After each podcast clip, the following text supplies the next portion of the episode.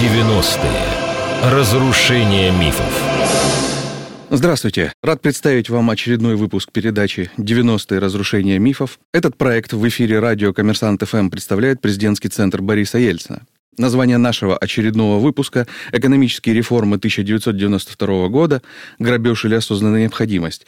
И я, Артем Амелин, буду беседовать с министром экономики начала девяностых годов Андреем Нечаевым. И первый вопрос, который бы я хотел задать, это вот стандартная претензия к правительству Гайдара, да, в котором вы были министром экономики. Я в правительстве Черномырдина тоже еще некоторое время, в девяносто третьем ну, да. году побыл. Это... Вы сократили срок моей государственной службы, но это не страшно. Эти, что правительство Гайдара, и к вам основная тоже претензия, что вы ограбили страну. Но экономика страны к началу девяностых лежала практически в руинах. Основной вопрос, а было ли что вообще грабить? Ну, собственно, вы сами и ответили на... свой вопрос. Действительно, ситуация была близкая к экономическому коллапсу. Я могу до конца нашей встречи приводить конкретные цифры, которые иллюстрируют ситуацию. Кому это интересно, можно почитать мою книжку «Россия на переломе», там все это описано. А еще больше я рекомендую почитать книжку Гайдара «Гибель империи», где он приводит просто массу конкретных фактов, цифр, потому что он очень много копался в архивах, которые абсолютно беспристрастно на уровне официальной статистики просто иллюстрируют ситуацию. Но все-таки, чтобы не быть голословным, пару цифр. Скажем, мне среди прочего пришлось замещать Гайдара в валютной комиссии правительства, валютно-экономической комиссии правительства, которую мы создали. Так вот, в какие-то моменты в ноябре-декабре девяносто первого года валютные резервы правительства составляли двадцать пять миллионов долларов. Ну, сумма, которая сейчас, наверное, располагает средний банчок или такая хорошая, преуспевающая внешнеторговая фирма. Тогда это были все валютные резервы правительства некогда великой державы. Золотой запас сократился в три раза. При этом долг превышал внешний долг, который в последние буквально год-два набрало правительство Горбачева и Павлова, превышал сто десять миллиардов долларов. Просто чтобы люди чувствовали масштаб. Ну вот, в частности, Егор Тимурович там приводит много, в своей книге много справок, в том числе Комитета государственной безопасности, который носит такой совершенно алармистский характер, что вот запаса продовольствия для снабжения крупных городов осталось на два-три дня. Я хорошо помню совещание, которое тоже мне вот пришлось проводить, может быть, даже немножко не по рангу, в зале заседания Политбюро на Старой площади, где тогда было правительство, когда обратилось в правительство все руководство Петербурга. И, кстати, Владимир Владимирович был на этом совещании, если мне память не изменяет. Собственно, они все были, кроме Собчака, что запасов зерна в Ленинграде и в Ленинградской области, в Петербурге, осталось на три дня. И дальше там, значит, вот кто-то с таким пафосом ужаса произнес, что вот через три дня, Андрей Алексеевич, начнут дохнуть куры, а потом белковый голод и люди. Принимайте решение. Ну, мы тогда нашли частное решение по этому конкретному вопросу. Ну, вот еще раз, не хочу утомлять цифрами и ужастиками с фактами, но ситуация была действительно близкая к коллапсу, и не было никакого журналистского преувеличения, когда газеты того времени, и радио, и телевидение предрекали, что Россия не переживет зиму, что реально абсолютно угроза голода, хаоса, остановки производства и, может быть, развала уже России вслед за распадом СССР, и это тоже чистая правда, потому что сепаратистские настроения были достаточно сильны. Мне самому пришлось вести, например, переговоры с руководством Республики Татарстан, потом Коми, потом Башкирии, которые... Ну, Татарстан просто заявил о своем выходе из России, хотя здесь был, конечно, большой элемент блефа с целью получить всякого рода экономические привилегии. Но, во всяком случае, с той или иной мерой радикальности вот такого рода предложения от республик звучали. Было несколько э, достаточно разрушительных с экономической точки зрения решений, которые были приняты во второй половине восьмидесятых годов. Ну, не считая того, что, в принципе, вот эта вот жесткая планово-административная модель, которая была построена в СССР, она была не жизнеспособна. И еще когда она держалась на принуждении, на страхе, на тотальном контроле коммунистической партии, как-то плохо, но она работала. Когда этот страх исчез, контроль исчез, КПСС потеряла свою ключевую роль в принятии политических и экономических решений, система управления практически развалилась. Но был целый ряд действительно разрушительных решений и самых благих побуждений причем. Например, закон о социалистическом предприятии, который фактически снял какой-либо контроль за расходами и, в частности, за заработной платой и другими доходами. И директора предприятий стали пользоваться кто во что гораздо. Тогда просто астрономическими темпами росли доходы. С другой стороны, закон о кооперации, в принципе, прекрасная идея, но то, как он был, в какой форме он был принят и как он был реализован, помимо небольшого насыщения рынка дополнительными товарами и услугами, в значительной степени кооперативы стали просто средством перекачки государственных средств в личные карманы, но все это в макроэкономическом смысле увеличивало, увеличивало, увеличивало э, денежную массу. При этом происходило сжатие производства, и дальше, вот, собственно, наивная попытка, ну, подорвавшая в значительной степени доверие к рублю, к национальной валюте советской, попытка Павлова провести конфискационную денежную реформу, которую, кстати, приписывают правительству Гайдара часто, потому что у людей короткая память. Кстати, Валентин Иванович же и заморозил вклады населения в Сбербанке, ну, да, да, да, да, которые да. потом угу. наше правительство разморозило, и когда, вот, скажем, одно из тоже расхожих обвинений, что по нашей вине сгорели сбережения граждан Сбербанка. Ну, не очень такая объективная в этом смысле оценка, потому что, еще раз повторюсь, формально их заморозил Павлов, но самое главное, что к этому моменту вот эта гигантская денежная масса так давила на рынок, но при этом еще пытались держать какую-то часть, причем ключевую, контролируемых цен, что это вот то, что на экономическом языке называется инфляционный навес, когда инфляция выражалась не столько в прямом росте цен, сколько просто в тотальном товарном дефиците. А когда цены были либерализованы, ну, произошел естественный скачок цен и обесценение вкладов. Но в этом смысле упрекать правительство Гайдара за то, что оно накопило вот эту вот гигантскую инфляцию, когда оно никакого отношения ну, к, всему этому, объективный процесс. Ко всему этому не имело, конечно, совершенно несправедливо. Вот. Павлов попытался изъять денежные средства, успеха, в общем, большого это не привело. Были наивные попытки другие, административно повысить цены, значит, они это сделали, но в этом и прелесть вот рыночной экономики, свободного рынка, что рынок находит гораздо лучше компромиссы, равновесия, чем комитет по ценам, какие бы талантливые люди там не работали. Было такое тупое административное повышение цен на шестьдесят пять процентов, которое почти никакого эффекта с точки зрения сбалансированности рынка не дало. Поэтому вот эти вот попытки урожая девяносто – это такая антитеза военного коммунизма, потому что крестьяне отказывались, откровенно отказывались поставлять зерно. И возникли серьезные проблемы снабжения крупных городов, в первую очередь крупных городов, конечно, продовольствием. Ну, вот дальше как было, собственно, два варианта. Либо большевики а-ля восемнадцатый год, продразверстка, но, к счастью, ни у советской власти, ни потом у Бориса Николаевича Ельцина, хотя ему тоже такого рода советы, в общем, давали, такой жесткой руки, не было готовности отдавать приказ стрелять, и, слава богу, в стране не было войск, которые готовы были этот приказ выполнить.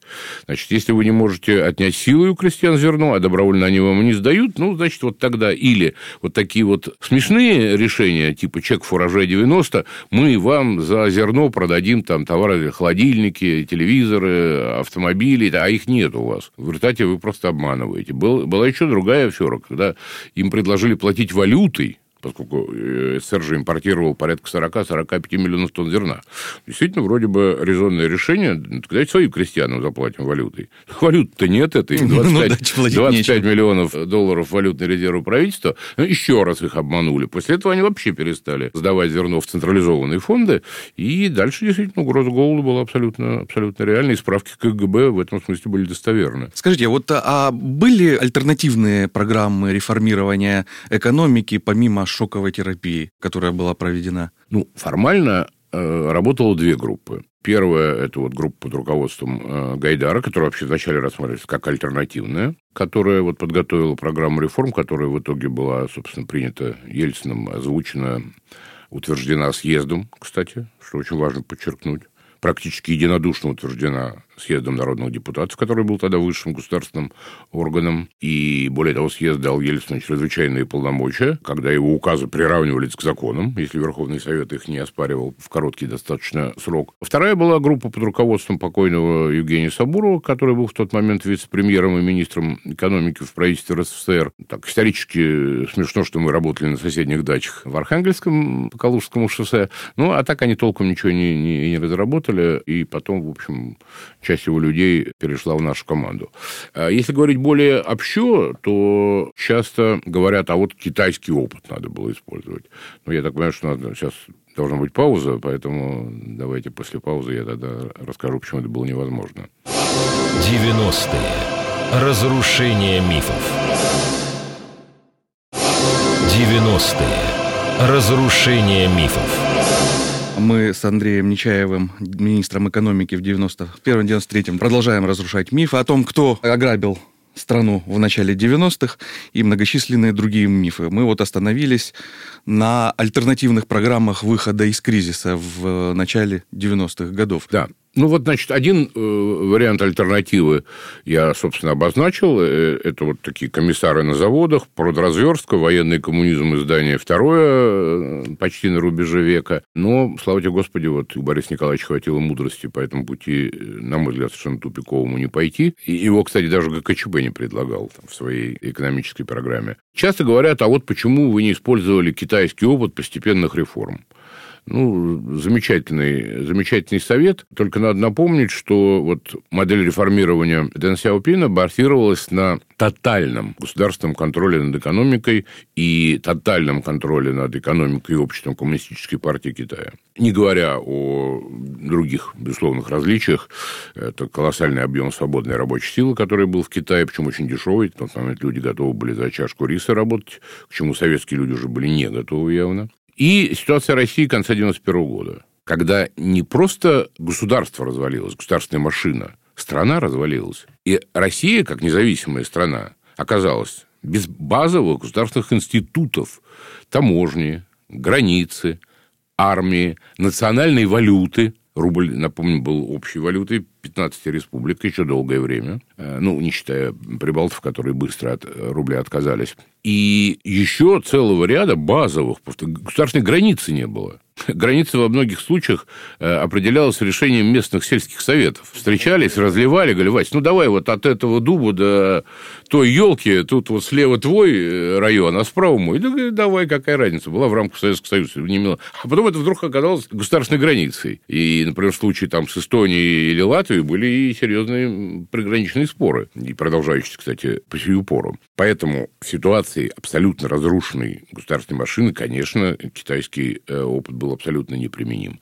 Если бы не были свернуты в результате чехословацких событий Пражской весны реформы Косыгина, вот тогда это и был, такая, была ну, очень наивная, очень слабенькая, но попытка такого а-ля китайского опыта. Там, конечно, ни о каком рынке речь не шла, всего лишь о хозрасчете. Если бы Михаил Сергеевич Горбачев, а главное его сподвижники, отвечавшие за экономику, тот же Николай Иванович Рыжков, который очень теперь ругает реформаторов, вот если бы они решились на серьезные экономические реформы в восемьдесят седьмом году, когда еще существовала, то можно было бы говорить о китайском пути, государственная машина, да? Когда еще был относительно сбалансирован потребительский рынок, когда еще не было этого гигантского внешнего долга, когда еще не было этого гигантского инфляционного навеса. Тогда, конечно, реформы могли бы быть, наверное, более, более плавными и менее болезненными. Даже если бы еще программа «пятьсот дней» Явлинского не была выхолочена в результате многочисленных обсуждений, согласований. И то это было бы менее болезненно, потому что там каждый месяц просто разрушал экономику. Ну, а когда в августе случился ГКЧП, и после этого просто союзный центр вообще распался. Ну, дальше уже, дальше там просто коллапс. Ну, понятно, шел, промедление шел, смерти шел подобно. Как, как, как, как снежная лавина. Один, может быть, ключевой пример. Кстати, даже наши многие коллеги, например, там, Григорий Алексеевич Явлинский, вполне уважаемый человек, вот он любит порассуждать, что надо было создать конкурентную среду, надо было провести приватизацию, а потом либерализовать цены. Вот, может быть, в каком-нибудь абстрактном академическом дискурсе я бы с ним вполне согласился. Но у вас конкретная ситуация ноября-декабря девяносто первого года. Страна разваливается, а в декабре развалилась де юре. У вас нет, повторяю, основных государственных институтов. У вас полностью утерян контроль над доходами в результате вот тех доходами граждан, в результате тех, в том числе, законодательных мер, очень опрометчивых, которые были приняты, о чем я уже говорил. У вас сжимается производство, поэтому у вас колоссальный дисбаланс между потребительским спросом и рынком, что, кстати, и приводило к росту вот тех самых сбережений, которые сгорели якобы, что носило вынужденный характер абсолютно, потому что люди просто не могли эти деньги реализовать, не было... Покупать нечего. Не было товаров, да, деньги были, а товаров не было. И дальше вот как в этой ситуации можно пытаться держать э, стабильными розничные цены? Оптовые цены не контролируются больше. Это возможно только в одном случае. И то не по широкому фронту, а по каким-то, скажем, избранным товарным группам, когда вы платите субсидии, потому что никто себе в убыток ничего продавать не будет. Если, простите, батон белого, как раньше говорили, стоит там производителю десять рублей, то он его по семь продавать не будет. Ну, под угрозой пистолета может быть, и то недолго. Но это опять тогда военный коммунизм. Значит, вы ему должны платить дотации. А у вас тридцать пять процентов валового внутреннего продукта дефицит бюджета. Это безумная сумма. Она покрывается на девяносто процентов печатанием необеспеченных денег. Какие, к черту, дотации? Это пустой бюджет, он трещит по швам. Никто не платит налоги. Все. Значит, вы не можете контролировать цены, у вас нет разумного ни административного, ни экономического механизма, чтобы их контролировать, продолжать. Значит, тогда вы должны их либерализовать. Все, никаких больше вариантов нет. И никакая теория Милтона-Фридмана к этому не имеет отношения. И монетаризм, и либерализм. Вы не в состоянии контролировать цены. Единственное, что вы можете сделать, вы можете их либерализовать. Что, собственно, мы и сделали. И э, я бы сказал более общо, многие экономические экономические решения того времени не имели никакого отношения, еще раз говорю, ни, ни, ни к монетаризму, ни к либеральной экономической теории. Они были следствием абсолютно конкретной ситуации. Тот же указ о свободе торговли, который сейчас вспоминают, mm-hmm. в результате которого вот на улице вышли толпы людей, которые что-то продавали. Но это позволило насытить рынок, это создало квазирабочие места, конечно, очень сомнительные, но тем не менее, или там те же челноки. Но это люди начали ситуация. зарабатывать деньги и приносить их в государство. Слава богу, они себе их стали. Главное себе, уже, да. А, уже важно. Есть такая веха в истории начала девяностых, как первый кредит эм вэ эф. С ним связана масса мифов, в частности, что эти деньги были направлены куда-то в Европу, а другой миф, что были просто проедены. Ну, видимо, это разные мифы. Если говорить вот о том периоде, когда я работал в правительстве, то я могу совершенно вот открыто и официально бросить, конечно, очень серьезный упрек западным властям. Во многом вот то, к чему пришла Россия сейчас, виноваты они сами. Тогда была анонсирована большая программа экономической помощи России. Мало того, что они не списали нам долги, в отличие от Польши. Нам пришлось очень долго бороться. Вот я сам этим занимался за разморозку кредитных линий, которые они заморозили после гэ ка че пэ. Была обещана обширная программа экономической помощи двадцать четыре миллиарда долларов. Не, не только по линии эм вэ эф, но и по линии эм вэ эф в том числе. В конечном итоге мы получили один миллиард долларов от Международного валютного фонда. Это единственный транш, который получило правительство Гайдара, и то уже в самом конце своего существования. Ничего ни в какую Европу это выведено не было. Это было использовано на внутреннем валютном рынке, с одной стороны, а с другой стороны, для оплаты критического импорта, типа инсулина, лекарств и ряда других направлений. Был еще один транш в пять миллиардов, или пять с половиной, я не помню, но это уже было в девяносто восьмом году перед дефолтом. Ну, наше правительство к этому совсем никакого отношения не имеет. Но и, и, и там, мне кажется, слухи о том, что все это было украдено, как-то сильно преувеличено. Но там я уже, что называется, руку на пульсе не держал, поэтому ответственность нести не могу и не готов. А вот что касается того единственного транша миллиард долларов, который мы получили как правительство, Правительство Ельцина-Гайдара, уверяю вас, ничего с ним ни драматического, ни криминального. То есть он был пущен в дело? Не случилось, да, конечно. Угу. Ну, миллиард долларов, не бог весть какие деньги. Ну, по большому счету, да, в государственном масштабе. Скажите, а вот помимо полемики на общегосударственном уровне, как реформировать экономику, внутри самой команды реформаторов, внутри окружения Гайдара, внутри вашего окружения, шла дискуссия о том, что делать? Был единый подход к этому вопросу? Или все-таки были какие-то разночтения и у самих реформаторов? Ну, вы знаете, я уже сказал, что многие решения диктовались просто ситуацией. Когда решения были однозначные. Там не, не было особенно... Третьего не дано, да? Особенно большого пространства выбора. Безусловно, какие-то дискуссии были. В частности, были большие дискуссии по приватизации, в каких масштабах ее проводить, там, делать ее абсолютно универсальной или все-таки с какими-то исключениями. И кое-где, надо сказать, отраслевым лоббистам удавалось этого добиться. Ну, скажем, «Газпром» был акционирован по совершенно индивидуальной схеме, и в основном его акции получили не, получила не широкая публика, а, собственно, работники системы «Газпром» и жители тех регионов, где «Газпром», значит, активно добывал газ. Ну, это сравнительно небольшие вот эти вот северные, северные территории. Северные да. территории да. Ну, вот это лично Виктор Степанович Черномырдин у президента пролоббировал. Но в целом, конечно, конечно, это была команда, в целом мы были единомышленниками, если говорить про экономический блок правительства. Хотя и таких вот каких-то драматических расхождений и, соответственно, конфликтов у нас э, не было. Хотя, еще раз говорю, были, были, конечно, дискуссии. Там, я помню, например, когда мы вводили конвертирование конвертируемость рубля. Вавилов предлагал сохранить, как это было в СССР, несколько курсов для того, чтобы поддержать какие-то группы импортеров. И ему там жестко противостоял Петр Авен, который в большей степени за это отвечал. Говорил, что я, как сейчас помню, а я выступал в роли такого арбитра добровольного. Когда он врывается ко мне в кабинет и говорит, ну, объясни ты этому Вавилову. Ну, хочет он кому-то помочь, пусть напрямую денег даст, только курс не трогает. Но это были такие все-таки концептуальные, концептуальные дискуссии, но в конце концов мы довольно быстро приходили, приходили к консенсусу, и каких драматических таких конфликтов у нас, конечно, не было. Мы сейчас прервемся ненадолго и вернемся к разговору с Андреем Нечаевым, министром экономики в девяносто первом девяносто третьем годах. девяностые. Разрушение мифов. девяностые. Разрушение мифов. Продолжаем наше разрушение мифов. Мы разговариваем с Андреем Нечаевым, министром экономики начала девяностых. И только что мы закончили разрушать миф об исчезновении денег эм вэ эф. Мы перейдем, наверное, к каким-то теоретическим вещам, даже, наверное, может, даже где-то и практическим. Мы проводили примерно те же реформы в начале девяностых, наша страна, мы имеем в виду, и вы как... направляющие, рулевые, такие же практически, как в Польше, Чехии и ряде других стран постсоветского пространства. Однако многие страны постсоветского пространства, страны Прибалтики, Польша, Чехия, добились успеха на этом пути. Вот как вы думаете, многие связывают это с объединением элит в этих странах для того, чтобы скоординироваться и бросить все силы на решение вопроса, а потом уже как-то уже думать о другом. С чем у нас связано, что правительство Гайдара просуществовало неполные два года, и в дальнейшем они были заторможены? Я все-таки начну с такого оптимистического заявление, что я не считаю, что мы вообще не добились успеха и провалились. Во-первых, была решена самая главная задача – это не допустить вот голода, хаоса, гражданской войны, которая была абсолютно реальной, только в стране напичканной ядерным оружием, и в конце концов распада России. И это, может быть, ключевая историческая заслуга правительства Гайдара.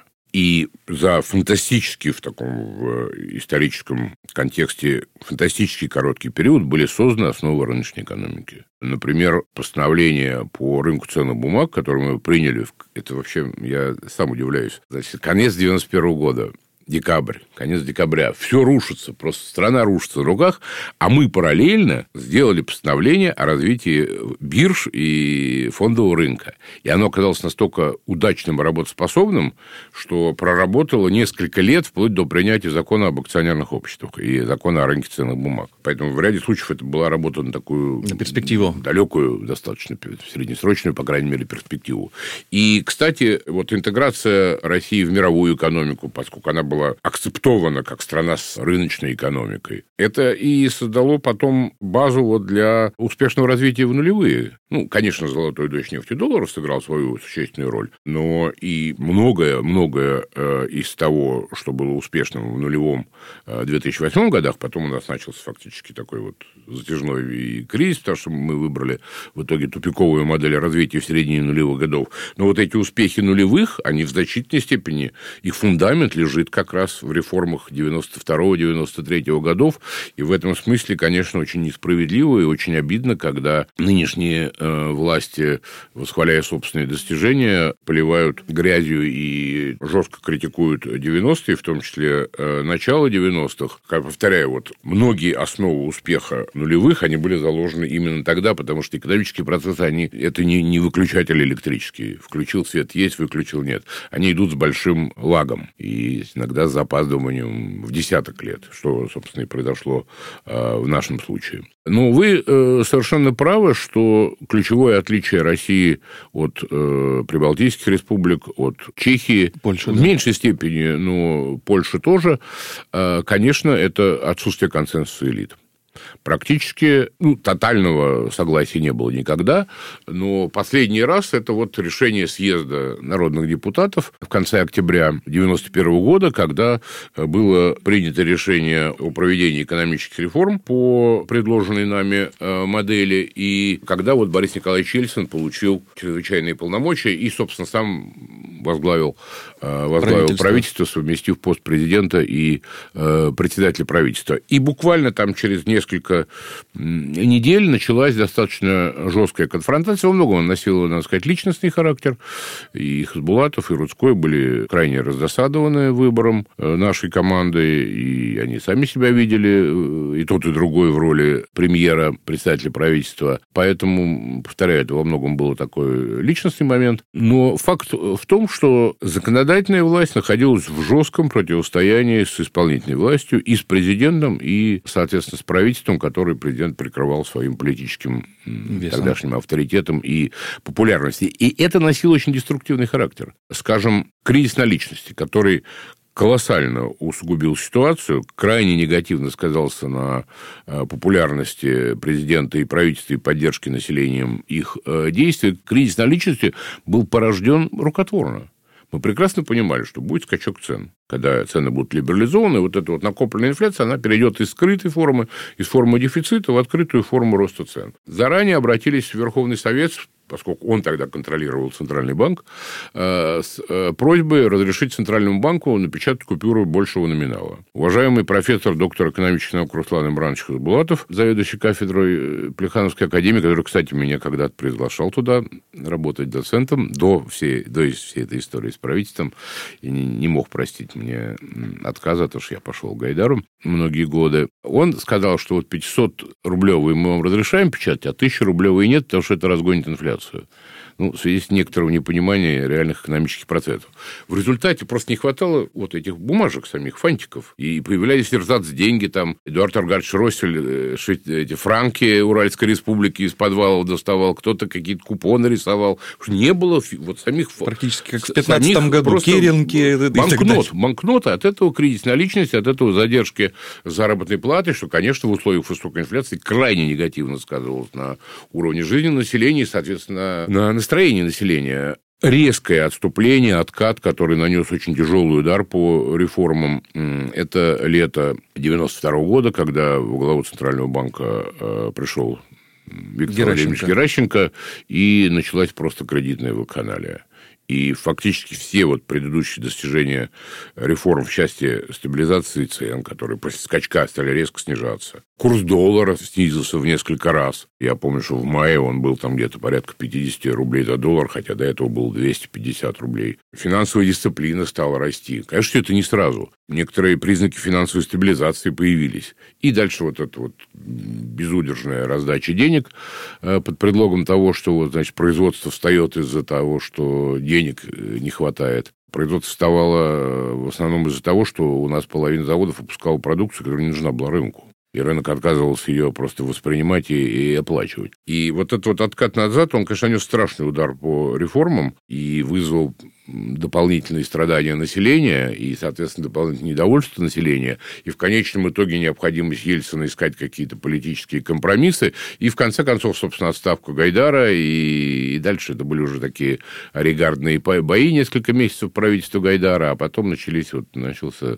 разброд и шатание в экономической так политике. А почему все-таки в Западной и Восточной Европе это получилось? Им помогали? Нет, ну я еще раз сказал, что я не считаю, что у нас не получилось. Нет, но там а... был, там, да, там был, там был этот консенсус э, элит. Там были более сильные э, антикоммунистические настроения тогда, и коммунисты полностью были исключены из принятия решений из общественной жизни. У нас они оставались, и в Думы девяностых вообще были прокоммунистические такие. Поэтому, ну, может быть, а может быть просто страны были... меньше. А почему там это было менее болезненно для населения, чем э, это было у нас? Ну, там реформы начались не при таком развале рынка, который был у нас. Там, ну, скажем, да, Чехословакия прекратила свое существование, но они разошлись абсолютно мирно, интеллигентно и так далее. СССР распался, реально распался. И Беловежская пуща – это было просто юридическое оформление фактического распада, распада некогда великой державы. И, конечно, последний гвоздь в гроб СССР вбил ГКЧП августа девяносто первого года. Призванный вроде бы его спасти. И, соответственно, полный вот этот вот развал государственной машины. При том, что, ну, скажем, в Польше была всегда частная собственность на землю. По крайней мере, в сельском хозяйстве всегда были определенные такие полурыночные отношения. Примерно то же самое было в Чехии. Нам этот путь предстояло пройти гораздо более длинный. гораздо более длинный, чем им. Но еще раз повторюсь, я уже говорил, что если бы, например, косыгинские реформы были не свернуты, а развивались, если бы в восемьдесят седьмом году, вот, когда была э, нет, Всероссийская партийная конференция, а. которая многие ключевые решения приняла, но, к сожалению, не приняла решение о серьезном комплексном экономическом реформировании, то, конечно, эти реформы были бы менее, менее болезненными, и, может быть, и консенсус элит был бы более устойчивый. А скажите, пожалуйста, вот у вас какой ассоциативный ряд есть на тему того, что если бы не было реформ девяностых, сегодня в России не было бы двоеточие? Не было бы самого главного – возможности для человека самому определять свою жизнь, в смысле определять свое потребление, определять свою работу, определять, ну, в той мере, в которой он может определять работу, определять, ехать ему там отдыхать в Турцию или ехать в Крым, или ехать в Подмосковье, или никуда не ехать, потому что у него нет для этого средств. То есть, вот мы создали экономику, так или иначе, все-таки ориентированную на человека, а не экономику, где ЦК, КПСС и Госплан, какие бы там ни были талантливые специалисты, принимали решения за нас всех. И последний вопрос нашей передачи. Через несколько месяцев в Екатеринбурге, на родине Бориса Николаевича Ельцина, открывается музей Ельцина. Естественно, он будет посвящен в большей мере девяностым годам эпохи Ельцина. На ваш взгляд, какой бы вы поставили там экспонат, который бы характеризовал девяностые годы? Вопрос на засыпку. Да. У меня нет одного такого... У меня нет одного такого экспоната. Понятно, что вот, если бы на моем месте сидел Анатолий Борисович Чубайс, он бы сказал, что он положил бы там ваучер. Наверное, я положил бы несколько указов президента, в том числе о, о либерализации цен. Может быть, я положил бы там сумку, с которыми, знаете, такие полосатые, огромные были, челночные, с которыми челноки, да, челноки ездили, насыщая наш э, рынок. Но на самом деле нельзя девяностые мазать одной краской. Это, соверш... это огромный исторический период, когда было очень спрессованное время. Вот реформы девяносто второго девяносто третьего годов достаточно радикальные, но во многом, как я пытался вот вам объяснить, носившие вынужденный характер. Это одна история. Залоговые аукционы, которые я сам, например, считаю величайшей ошибкой, это другая история.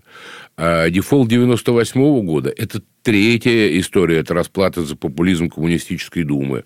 И, наконец, в конце концов, появление олигархов, череда премьеров, Чеченская война и назначение преемником Владимира Владимировича Путина – это совсем уже третья или четвертая или пятая история. Если бы мне в девяносто втором году кто-нибудь сказал, что мы получим то, что мы имеем сейчас, я бы тоже был несколько удивлен. Спасибо. С нами был министр экономики России в начале девяностых Андрей Нечаев. Завершилась наша программа «девяностые. Разрушение мифов». девяностые. Разрушение мифов.